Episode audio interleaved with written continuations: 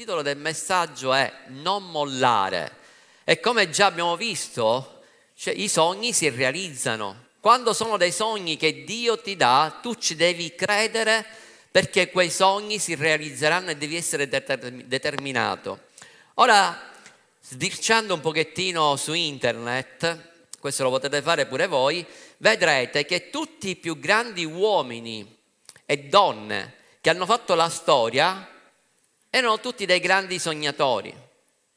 Soltanto che queste persone non erano soltanto dei sognatori, ma erano delle persone che hanno avuto il coraggio di agire. Amen. Di portare a compimento i loro sogni. Tra questi ce ne sono alcuni che sono tipo un certo Henry Ford, non so se ve lo ricordate. Il suo sogno era che ogni famiglia americana avesse una macchina Ford di proprietà, un altro Bill Gates, un altro Jeff Bezos, il fondatore di Amazon. Ha iniziato con un piccolo ufficio, ma lui sognava che in tutto il mondo ci fossero delle agenzie con la scritta Amazon per fare i corrieri. Oggi tanti ragazzi lavorano per Amazon e infatti in tutto il mondo c'è Amazon. Quando dobbiamo comprare qualcosa, cosa facciamo? Ci colleghiamo, ma tutto era nato da un sogno di quest'uomo. Un altro, se vi ricordate, Edison. Edison è stato quello che poi ha portato avanti il progetto delle lampadine. C'era stato qualcuno che l'aveva iniziato, ma poi lui ha sognato, anche lui, che in ogni casa ci fosse questa illuminazione. Il loro successo è nato da un sogno ma nel loro sogno hanno messo in conto sacrifici, errori, fallimenti, hanno messo tutto nel conto, ma loro erano determinati ad avere successo. Amen. Sei disposto a fare sacrifici, a mettere nel conto sacrifici, fallimenti, errori, pur di adempiere i sogni che Dio ti ha dato? C'era una famosa frase di qualcuno che ha detto ci sono tanti che dormono, che dormendo sognano di fare tante cose, altri invece che sono svegli e le fanno. Tu di quale squadra appartieni? Di quelli che dormono e sognano di fare grandi cose ma non fanno mai niente o di quelli che sono svegli e invece lo fanno? Sapete, durante una conferenza una giornalista ha chiesto, ha chiesto proprio a lui Edison, Mr. Edison, mi dica come si è sentita a fallire duemila volte nel fare una lampadina? Mamma mia che domanda ma un grande sognatore sa come deve rispondere e la sua risposta è stata io non ho fallito duemila volte nel fare una lampadina, semplicemente ho trovato 1999 modi su come non va fatta una lampadina. Quindi vedete come cambia la prospettiva di un uomo che è un grande sognatore? Chi è secondo voi il più grande sognatore della storia? Eh? No. Dio. Dio è il più grande sognatore di tutti i tempi. È Lui che ha sognato tutto quello che ci circonda, è nato tutto da un sogno che era nella mente di Dio. Lui sognava di creare i cieli, i cieli, la terra, il sole, la luna. E in quei sogni c'eravamo parte tu e io. Tu facevi parte di quei sogni. E tutti siamo nati da un sogno che Dio ha fatto e siamo stati creati con uno scopo.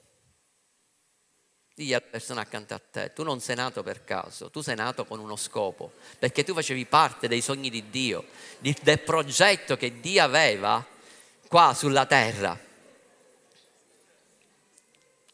Ora sappi una cosa, che Dio ti ha dato e se non te li ha dati, se ancora non li hai ricevuti, lui te li darà dei sogni per realizzare i suoi scopi.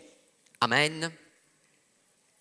Efesini capitolo 1 versetto 4 c'è scritto affinché in lui ci ha eletti o scelti prima della fondazione del mondo affinché fossimo santi e reprensibili davanti a Lui nell'amore.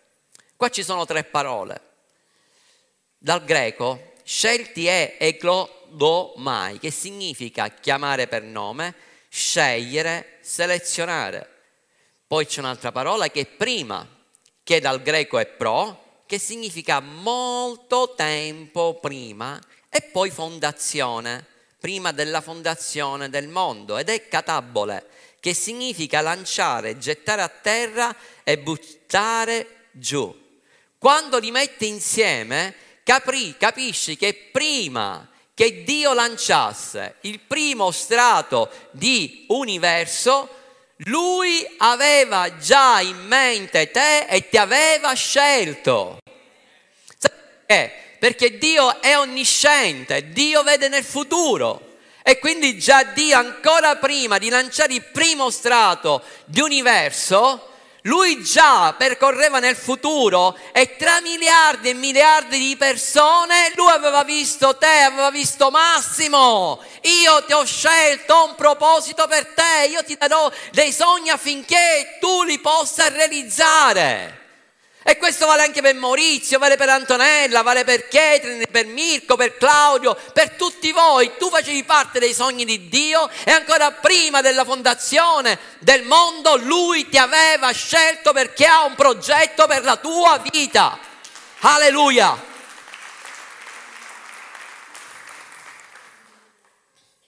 Dio ti ha aspettato perché Lui ha un piano specifico per la tua vita c'è un Salmo, un verso che io amo tantissimo e lo ripeto spesso, che è il Salmo 139, versetto 16, che dice, i tuoi occhi videro la massa informe del mio corpo e nel tuo libro erano già scritti tutti i giorni che erano stati formati, fissati, creati per me, anche se nessuno di essi esisteva ancora. E Geremia 1.5 dice, prima che io ti formassi nel grembo di tua madre, ti ho conosciuto.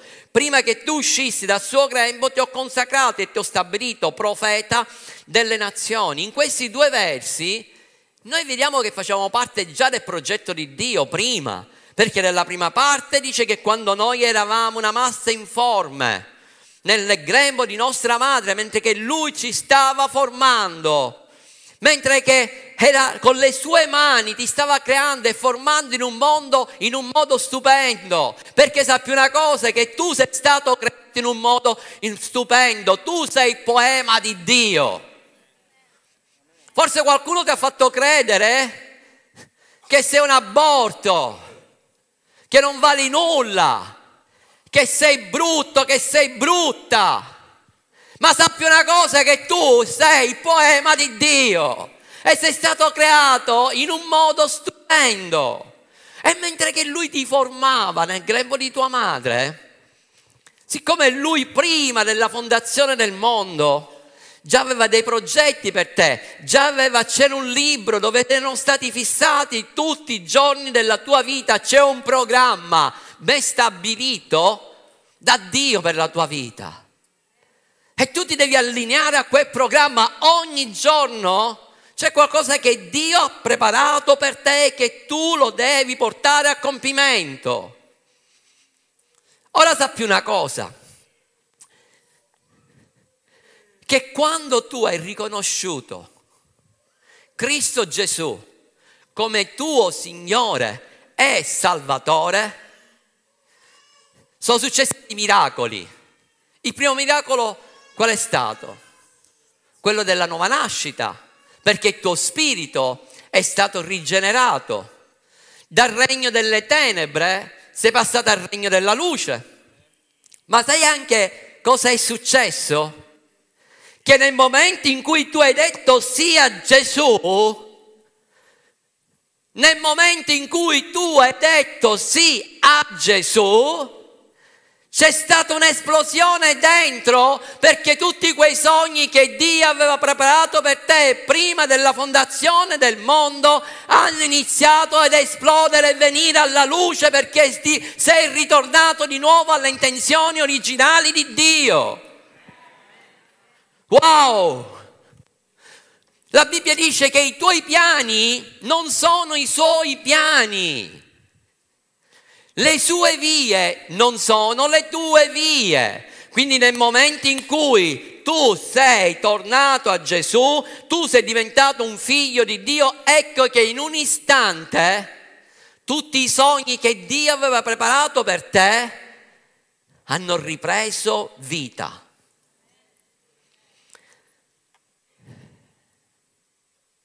Dio ti ha dato uno scopo, ti ha dato dei sogni e tu li devi portare avanti. E stamattina ho un messaggio per te. Non gettare i sogni che Dio ti ha dato nel cassetto. Non nasconderli più in quel cassetto. Dice forse un giorno li riprenderò. Non fare in modo che quei sogni siano pieni di polvere.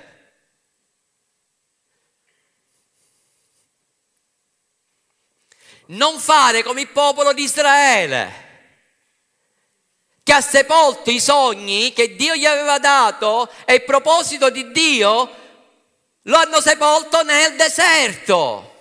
Perché Dio quando li ha fatti uscire dal, dall'Egitto gli aveva dato dei sogni, gli aveva, dato, gli aveva, detto qual era lo scopo per la loro vita, che dovevano andare nella terra promessa e per ciascuno di loro, per ogni singolo ebreo, c'era uno scopo che loro dovevano portare a compimento, in una maniera specifica nel nuovo territorio dove loro sarebbero andati. E a ognuno di loro Dio aveva dato dei sogni, ma loro non hanno creduto più a quei sogni?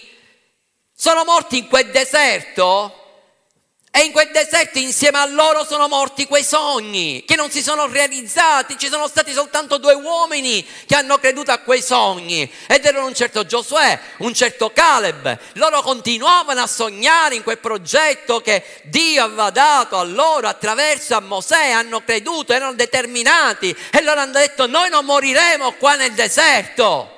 Noi entreremo là nella terra promessa, insieme a noi entrerà un'altra nuova generazione perché noi saremo determinati, costi quel che costi, noi entreremo nel proposito di Dio.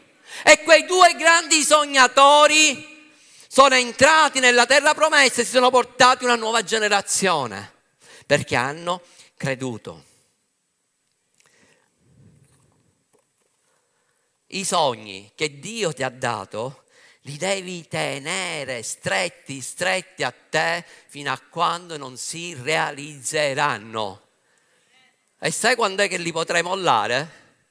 Quando darai l'ultimo respiro della tua vita, perché fino all'ultimo istante della tua vita ci sono dei sogni che tu devi portare a compimento. Amen. Ebrei 10:23, l'abbiamo letto l'ultima volta che ho predicato dalla nuova riveduta dice manteniamo ferma la nostra confessione, la nostra confessione della nostra speranza o fede, senza vacillare perché fedele è colui che ha fatto le promesse. Vi ricordate le due parole? Manteniamo ferma. Questa promessa manteniamo ferma è dal greco kateco, che significa, è la combinazione di due parole, kata che significa venire giù, è l'idea di qualcosa che conquista, che domina, eco e io abbraccio, possiedo, trattengo. In poche parole, non solo dice di tenere ferma la confessione di fede, ma di conquistare, di dominare e di sopprimere. E in poche parole, questo, verbo, questo verso potrebbe riassumersi così aggrappati alla tua fede, mantieni stretti stretti a te i tuoi sogni e non lasciare che nessuno te li porti via. Tienili stretti a te, non mollare mai i tuoi sogni e non permettere mai a nessuno che te li porti via.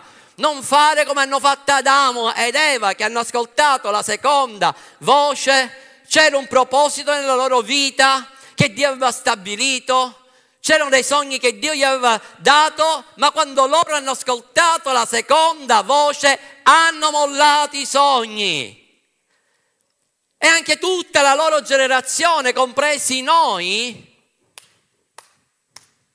abbiamo pagato le conseguenze. Per questo vi ho detto poco fa, Il fatto che quando tu riconosci Cristo Gesù come Signore e Salvatore, i tuoi sogni iniziano a riesplodere nella tua vita. Perché noi nasciamo con una natura adamica, con i sogni morti, con lo spirito morto, ma come Cristo Gesù è risuscitato, Lui ha risuscitato sia noi e ha risuscitato i sogni che Dio aveva preparato per te ancora prima che Lui lanciasse il primo strato di universo. Wow! Molte persone hanno iniziato con dei sogni, con entusiasmo, con zelo, con fuoco, però poi piano piano hanno mollato la presa. Sai qual è la più grande tragedia che ti può succedere? È che di lasciare andare il sogno di Dio e fare spegnere il fuoco nel tuo cuore.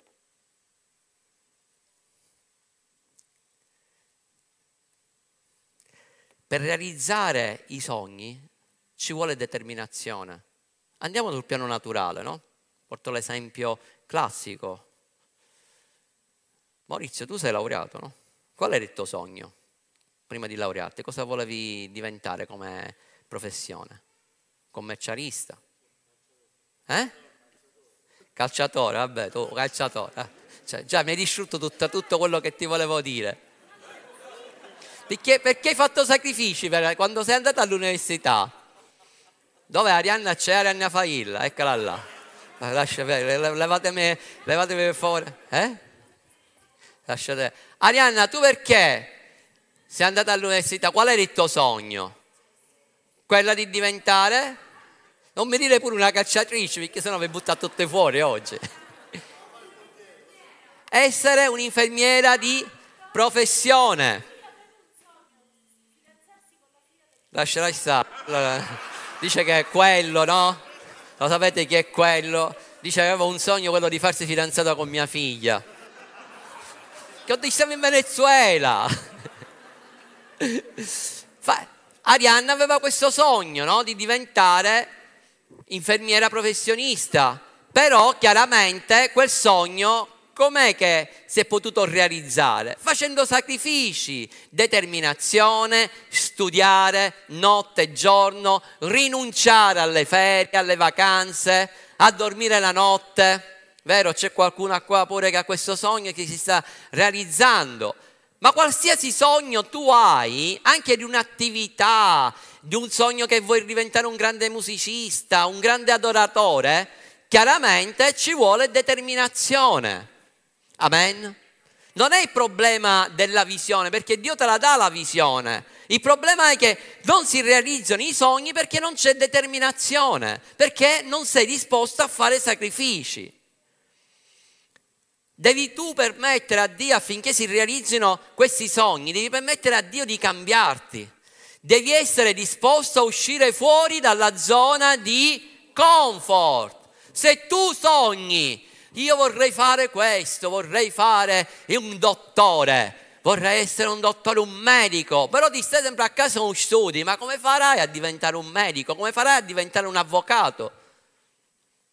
Ci vuole determinazione. O se Dio ti ha dato un sogno che tu sarai un ministro di Dio, c'è un tempo di preparazione. Per diventare pastore, diventare evangelista, non è soltanto il fatto che tu ricevi la chiamata da, Dio e l'indomani diventi un ministro di Dio, ci deve essere un tempo di preparazione, c'è un tempo di sacrificio dove tu devi essere disposto a seguire Dio. Se qua Dio poi ti dice tu devi rinunciare a queste cose per me, devi essere disposto a farlo. Sì o no? È così. Deve esserci determinazione, devi essere disposto ad accettare le sfide, a superare gli ostacoli. Sei disposto a superare gli ostacoli? Sei disposto alle sfide che ti vengono poste davanti? Mia moglie ha portato un messaggio l'altra volta meraviglioso dove si parlava di una grande scalatrice, una degli scalatori. Non te lo dico, non lo dico, non ti preoccupare. Però se tu vuoi, quegli grandi scalatori, quelli che sono arrivati al monte, alla cima del monte Everest, che cosa hanno fatto? Un giorno si sono alzati e hanno detto oggi scalo la montagna, arrivo là, ma dove potevano arrivare? Ci sono stati periodi, tempi, giorni, anni di preparazione, fino a quando qualcuno è arrivato alla cima e ha raggiunto quel sogno. Quindi devi essere anche disposto a permettere allo Spirito Santo di cambiarti nel carattere.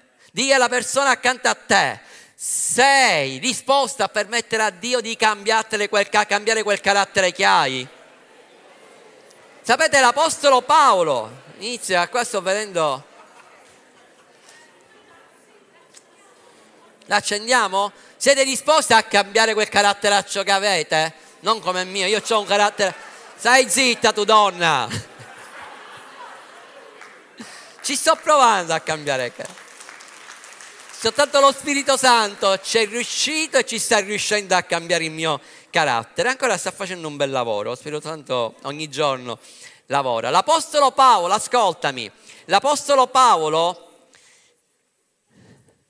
aveva ricevuto un sogno e lui quel sogno lo teneva molto stretto a sé. Sapete, quando lui stava percorrendo la via di Damasco, conosciamo tutti bene quella storia, lui teneva in mano un decreto. Lui aveva l'autorizzazione per poter arrestare tutti i cristiani, perseguitarli. E lui era convinto che stava seguendo la giusta via. Che quello che lui stava facendo erano i pensieri di Dio, era lo scopo di Dio. Ma un giorno ha incontrato lui, ha incontrato Gesù in quella via di Damasco. E in quella via di Damasco Gesù gli disse, dice, ma che stai facendo? E là c'è stata la resa, c'è stato un incontro soprannaturale tra Gesù e l'Apostolo Paolo, che ancora si chiamava Saulo.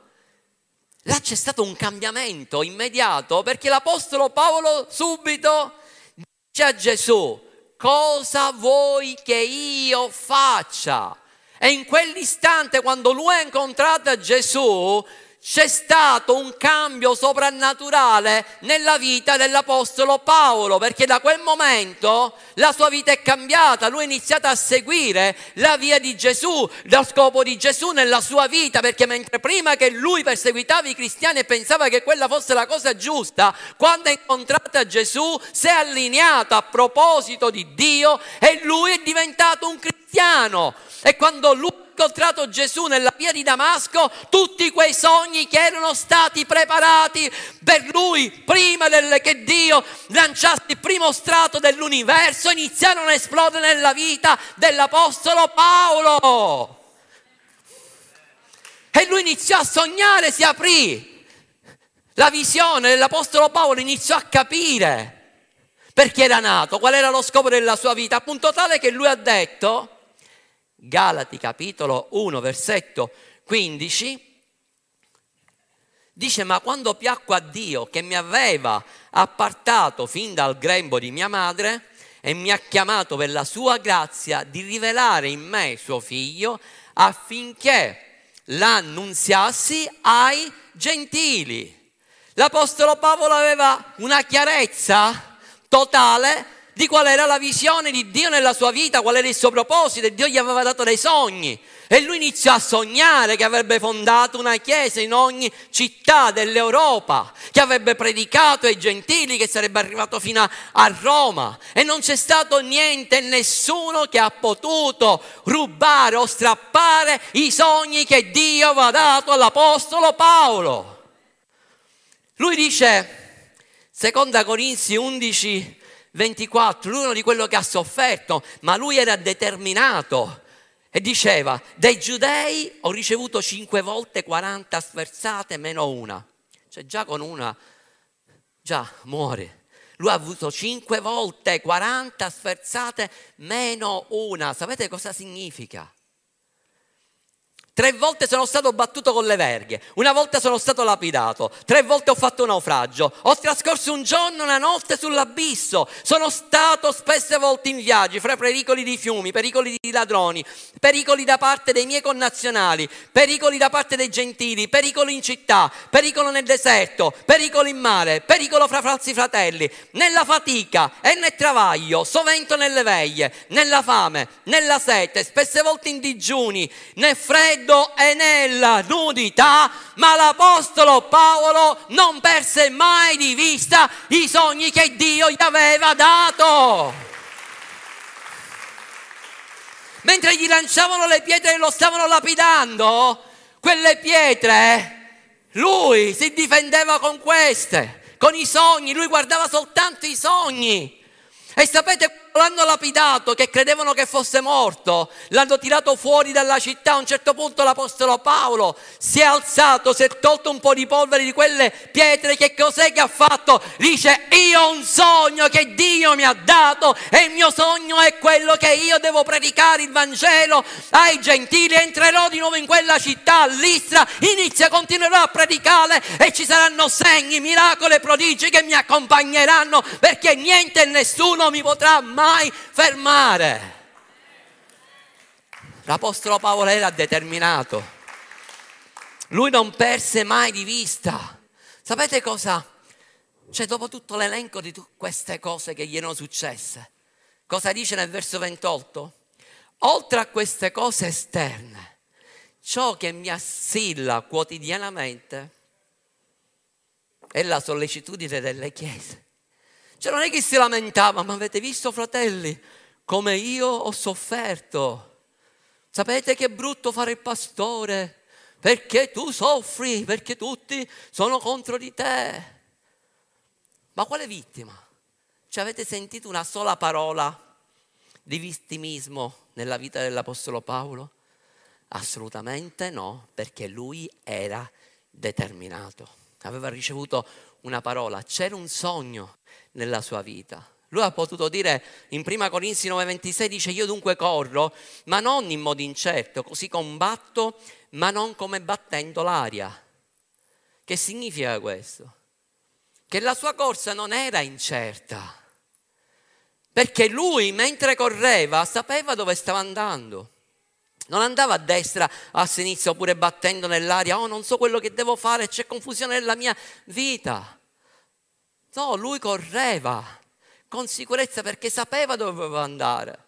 Prova ne sia che lui ha compiuto quello che è scritto in ebrei, tenendo, correndo con perseveranza la gara che c'è posta davanti, tenendo gli occhi su Gesù, perché quando tu tieni gli occhi su Gesù, Gesù ha un foglio così grande che ti elenca tutte le cose che tu devi fare, gli obiettivi che tu devi raggiungere e mentre tu stai correndo con perseveranza quella gara, saltando tutti gli ostacoli, superando tutte le sfide che nella vita tu dovrai affrontare, arriverai a destinazione, alla meta.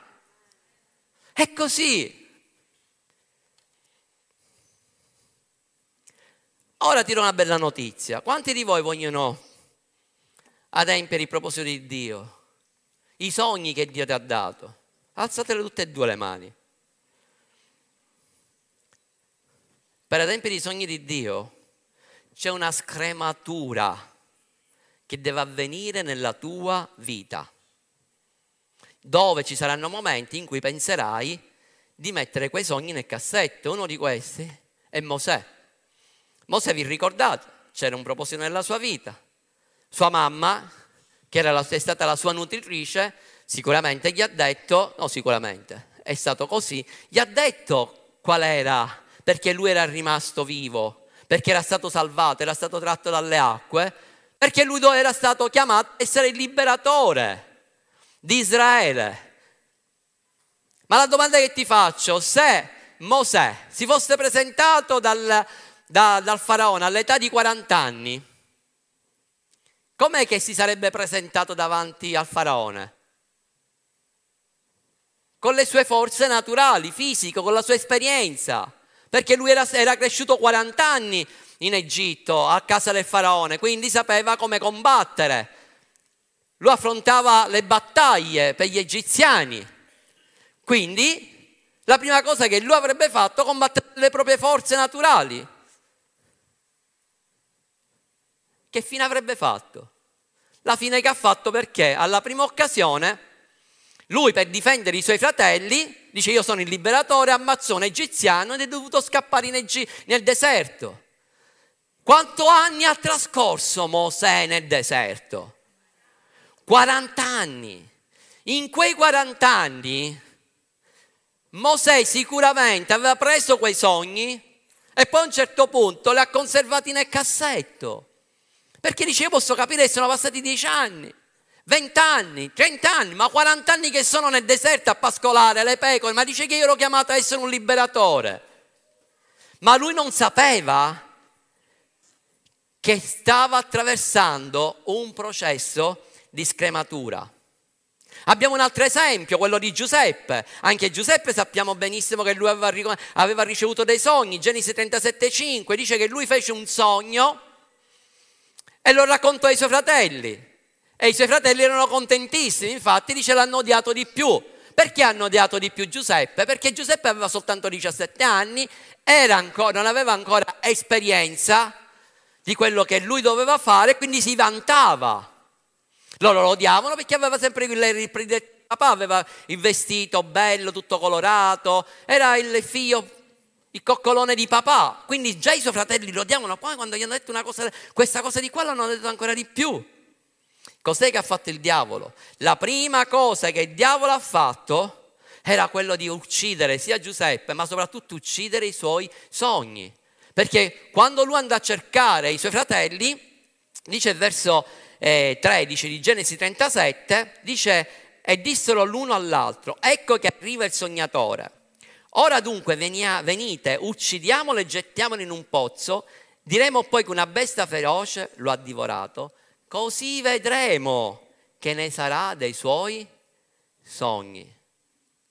Ascoltami, il nemico vorrà uccidere i tuoi sogni. Sai perché? Perché lui ancora non sapeva qual era il proposito nella vita di Giuseppe, però sapeva che lui aveva ricevuto un sogno e in quel sogno, se lui aveva ricevuto quei sogni che erano da parte di Dio, voleva uccidere Giuseppe perché così avrebbe ucciso il proposito che Dio aveva. E qual era il proposito di Dio?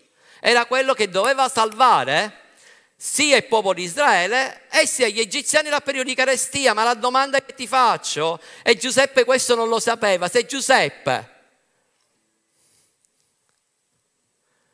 all'età di 17 anni doveva affrontare i sette anni di prosperità e i sette anni di carestia e gestire tutto quel patrimonio, sarebbe stato in grado di farlo, sì o no? No, perché non era preparato, non era pronto. Ma lui tutto questo non lo sapeva che c'era un tempo di preparazione. Ascoltami, Dio non è interessato soltanto alla tua destinazione. Lui è interessato anche al viaggio che devi percorrere. E certe volte i viaggi sono lunghi e a volte sono corti. Sapevate che ci sono i ladri di sogni? Ce ne sono tantissimi. Io ve ne elencherò soltanto cinque. Il primo è proprio lui, Satana. Satana farà in modo possibile, ha fatto con Adamo ed Eva, di scoraggiarti e dirti tu non ce la farai mai, tu non riuscirai mai nella tua vita, o mai come era stato detto per Edison, 1999 volte aveva fallito e chissà quante volte anche il nemico gli aveva detto ma ancora ci stai riprovando, ma lui era determinato. E l'opera del Satana è quella che lui vuole rubarti il sogno. Sai una cosa? A Giuseppe l'hanno spogliato di tutto. Gli hanno tolto i vestiti, è diventato schiavo. L'avevano gettato prima nel pozzo i suoi fratelli. Ma una cosa non gli hanno mai potuto rubare e uccidere a Giuseppe. Nessuno. Né quando era schiavo di Potifar, né quando era in carcere, nessuno ha potuto uccidere e distruggere e rubare i sogni che Dio aveva dato a Giuseppe. Secondo nemico, il tempo. Hai ricevuto dei sogni e forse vedi che ancora non si sono realizzati. Tu dici, è passato troppo tempo, come Mosè. Mosè erano passati 10 anni, 20 anni, 30 anni, 40 anni. Ma lui non sapeva che quello era un tempo di preparazione. E forse quello che tu hai pensato fino adesso, ma è troppo tardi, sono passati troppi anni, non ci credo più. E tu stai ascoltando la seconda voce, il tempo è un tuo nemico. Come può essere invece un amico? Il terzo nemico sono gli amici. Ci saranno amici che ti diranno ma perché tu stai facendo questo? Ma tu stai credendo veramente che questo sogno te l'ha dato Dio? Ma tu sei un pazzo sicuramente rimarrai deluso. Mentre ci saranno degli amici come Jonathan, che è andato da Davide quando Davide ha avuto un momento di scoraggiamento perché il re lo voleva uccidere, il suo padre, perché lui lo vedeva Re Saul come suo padre che lo voleva uccidere, era anche la sua autorità, ma Jonathan, che era il figlio del nemico di Davide e che lui era l'erede al trono, andò a trovare il suo amico a Davide, gli disse Davide, ehi, vieni qua. Lo tirò, dice ma che stai facendo?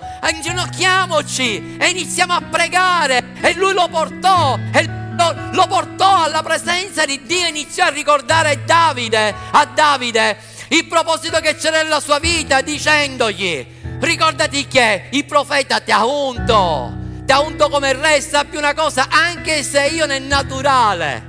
Sarò l'erede, ma non sarò io l'erede, l'erede a troppo sarai tu e io mi sottometterò a te. Questi sono i veri amici. I veri amici sono quelli che credono in te, credono nei sogni che Dio ti ha dato. E quando tu avrai momenti di scoraggiamento, verranno e ti incoraggeranno e ti porteranno di nuovo verso Dio, alla sua presenza e a credere nei sogni che Dio ti ha ti ha dato. Quarto nemico, i parenti. Qualcuno dice parenti serpenti. Non è così. Ci saranno quei, quei parenti che ti scoraggeranno, ma lo faranno perché ti vogliono bene. E magari hanno paura che rimani deluso, che fallisci. E quindi ti dicono, fermati. Non sarà così. Ho raccontato a sorella mia e di mia moglie. Quando siamo venuti qua a Roma abbiamo avuto dei parenti che ci amavano e ci amano ancora. E quando noi stiamo lasciando tutto per venire qua a Roma, dice voi siete dei pazzi. Perché state facendo questo? Forse vi vogliono cacciare fuori. Qualcuno ha pensato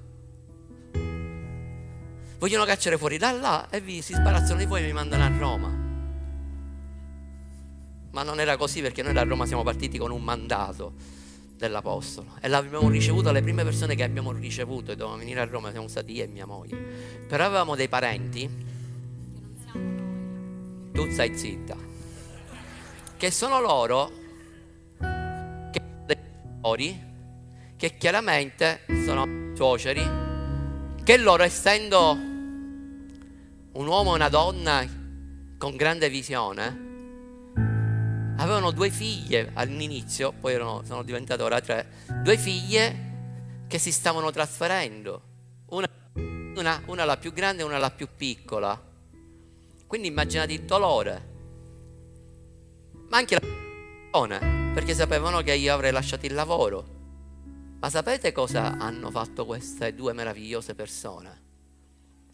ci hanno incoraggiato. Noi crediamo che questo viene da Dio perché noi sappiamo la fede che voi avete e noi pregheremo per voi.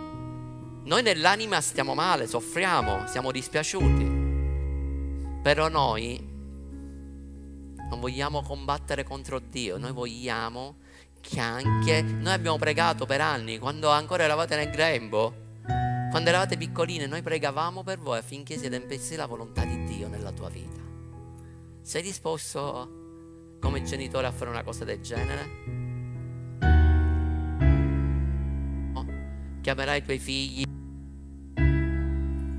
fuori? Eh? Li lascerai andare? E loro stanno vedendo con i loro occhi che le loro preghiere e i loro sogni, prima di ogni cosa, si sono avverati.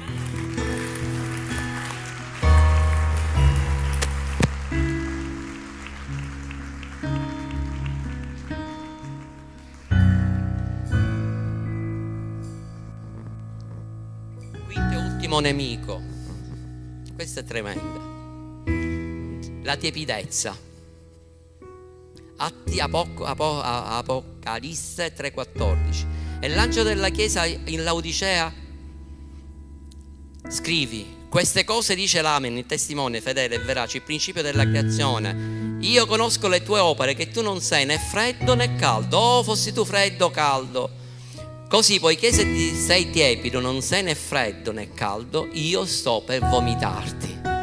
Sapete, ogni cosa che è scritta nella Bibbia non è a caso. C'era un motivo perché lui aveva scritto questa, in questa maniera alla chiesa di Laodicea. Perché vicino a questa città di Laodicea c'erano due città. Una si chiamava Hieropolis e in questa città c'erano le terme di acqua calda che erano terapeutiche, servivano come medicina. Quanti di voi sono stati alle acque calde anche per, una, per, la, per curarsi? E così quelli di Laodicea percorrevano circa 20 km per andare là e per curarsi. E poi c'era un'altra città, Colossi, e in questa città c'erano invece le fonti di acqua fredda. E anche quella era salutare. Bella battuta. Eh? Quindi andavano anche là, si facevano 20 km perché anche se andate a studiare, anche l'acqua fredda, le fonti di acqua fredda fanno bene per i muscoli e per tutto il resto. Che cosa si sono inventati i romani? Hanno costruito, ma pure questo non funziona, oggi i microfoni ce l'hanno con me. Come? Cosa hanno, si sono inventati i romani? Che hanno costruito dei grandi tubi per trasportare l'acqua calda da Hieropolis all'Odicea. Bellissima questa impresa. Però non avevano calcolato un piccolo problema, che nel tragitto quest'acqua si sarebbe raffreddata. Quindi nel momento in cui usciva fuori dalla bocca del tubo era tiepida e faceva pure puzza. E così per l'acqua fredda, che arrivava tiepida e quando usciva da quella bocca aveva un odore, un sapore nauseante. Quindi ha preso questo come esempio. E per questo dice: se tu fossi caldo, significa che sei una persona che sei infuocata, che sta portando guarigione. Se sei freddo significa che tu stai attingendo alla parola di Dio che c'è sempre acqua fresca, parola di rivelazione. Ma tu non sei né cavolo né freddo. Gliel'ha detto pure in siciliano, perché magari i siciliani non lo capiscono bene. E io ti sto per vomitare dalla mia bocca perché sei diventato nauseante. E questa mattina che Dio ti dice in che condizione è la tua vita spirituale. Risveglia i sogni che Dio ha messo nella tua vita e si infuocato per il regno di Dio. Forse non sei chiamato a essere un ministro, forse sei chiamato a essere un grande professionista, forse sei chiamato alla politica, forse sei chiamato a essere un grande artista, sei un adoratore, un musicista, qualunque cosa tu sei stato chiamato a fare. Dio ti ha dato i doni per adempiere, ti ha dato tutto l'equipaggiamento e tutto questo ha uno scopo ed è quello di portare la parola di Dio. Arrivo alla conclusione, i tre esempi, l'Apostolo Paolo superò tutti gli ostacoli tenendo sempre stretta, stretta a sé quei sogni. E alla fine ha potuto dire quella frase bellissima che io amo tantissimo. Vi invito di vedervi il film dell'Apostolo Paolo. Io piango sempre quando alla fine lui dice, ho combattuto il buon combattimento, ho finito la corsa, ho serbato la fede. Wow, come vorrei anch'io arrivare all'ultimo istante della mia vita e dire ho finito la corsa, ho adempiuto il proposito di Dio nella mia vita e non ci sono stati errori, fallimenti, sfide, ostacoli che mi hanno rubato i sogni. Giuseppe trascorsero 13 anni da quando ricevette quel sogno, ma le superò tutte. Ma la domanda che ti faccio, ma secondo te Giuseppe non avrà avuto quei momenti di scoraggiamento?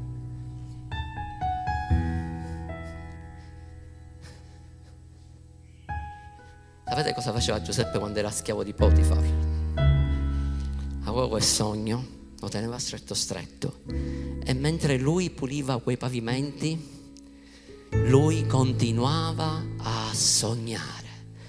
Forse qualcuno gli dava qualche colpo di frusta, ma lui non sentiva quei colpi, anche se era stato umiliato, ma lui aveva un sogno davanti a sé. E lui sapeva che quei sogni prima o poi sarebbero adempiute nella sua vita, anche quando eri in carcere, in quella prigione.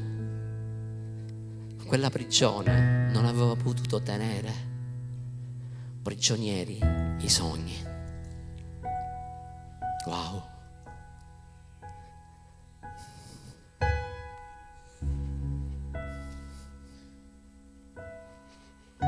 Giuseppe alla fine dei suoi giorni, quando incontrò i suoi fratelli, poi lo leggete questo nella, in Genesi 45, versetto 4. Dice che quando lui incontrò i suoi fratelli, dice, non siete stati voi che mi avete mandato in Egitto, ma faceva tutto pra, parte del viaggio che dovevo percorrere. E Dio è stato sempre con me, Lui non mi ha lasciato mai. E il proposito era che io dovevo salvare voi e l'Egitto. Giuseppe l'ha compreso dopo 13 anni, perché era passato tutto quel tempo e perché aveva dovuto sopportare tutti quegli ostacoli. Per ultimo Mosè, 80 anni. Erano passati 40 anni nel deserto. Quei sogni mai erano in quel cassetto. Era passato troppo tempo, un nemico. Non sognava più Mosè. Ormai lui pensava che la sua vita, a 80 anni, aveva un'età, era finita là, a pascolare per sempre quelle pecore. La Bibbia ci racconta una cosa straordinaria l'incontro che quel giorno, quando lui si trovò sul monte Oreb e vide quella fiamma e si avvicinò e Dio lo chiamò, gli disse spostati, lui si spostò, avvicinati, si avvicinò. In quell'istante, quando lui incontrò Dio, quella luce, successe il miracolo che in un attimo tutto quello che era stato preparato prima che Dio lanciasse il primo strato dell'universo e che aveva preparato i sogni, che aveva stabilito, che aveva dato a Mosè in un attimo, iniziarono a esplodere nella sua vita. E in quel momento lui comprese una cosa, il perché erano passati 40 anni. Sapete da dove comprendo che Mosè in quell'istante comprese tutto.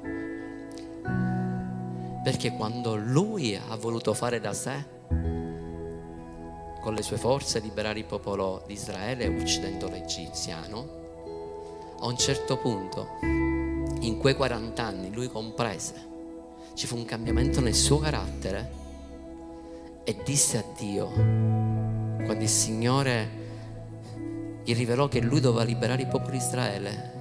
Che cosa ha detto Mosè a Dio? Chi sono io.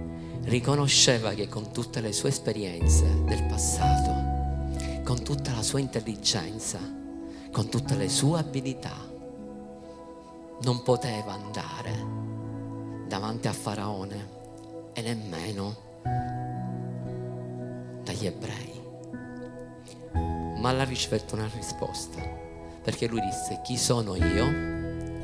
E l'io sono, l'io sono che si rivelò a, Dio, a Mosè, gli disse io da questo momento sarò con te cammineremo insieme in questo, continueremo a camminare insieme in questo viaggio perché non ti ho lasciato mai, nemmeno quando eri in quei 40 anni nel deserto e insieme andremo dal faraone, insieme apriremo il mar rosso, insieme faremo sgorgare l'acqua dalla roccia, insieme faremo scendere il pane dal cielo, insieme faremo scendere la carne dal cielo perché io sarò con te per adempiere i sogni che io ti ho dato. Alleluia! Alzati. Io questa mattina dichiaro il decreto e profetizzo che questa mattina c'è una resurrezione e la resurrezione è i sogni che Dio ti ha dato resusciteranno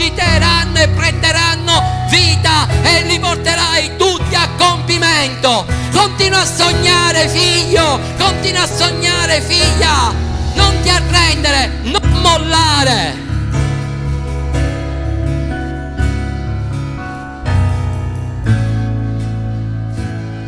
Ma voi Cosa pensate che quando Gesù era su quella croce e dice la scrittura che per la gioia che gli era posta davanti lui disprezzò il vituperio perché c'era un sogno davanti a lui e in quel sogno facevi parte tu, io che saremmo stati salvati, saremmo ritornati di nuovo alla casa del Padre e poter compiere tutte le opere che Lui ha precedentemente preparato per noi. Alleluia!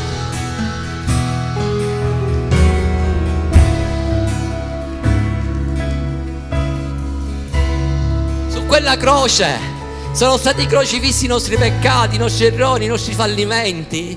Ma sai una cosa? che i sogni che Dio aveva per te e per me, Lui non li ha messi sulla croce, Lui se li ha portati fino a quando è sceso all'inferno e gli ha fatto vedere qua c'ho i sogni.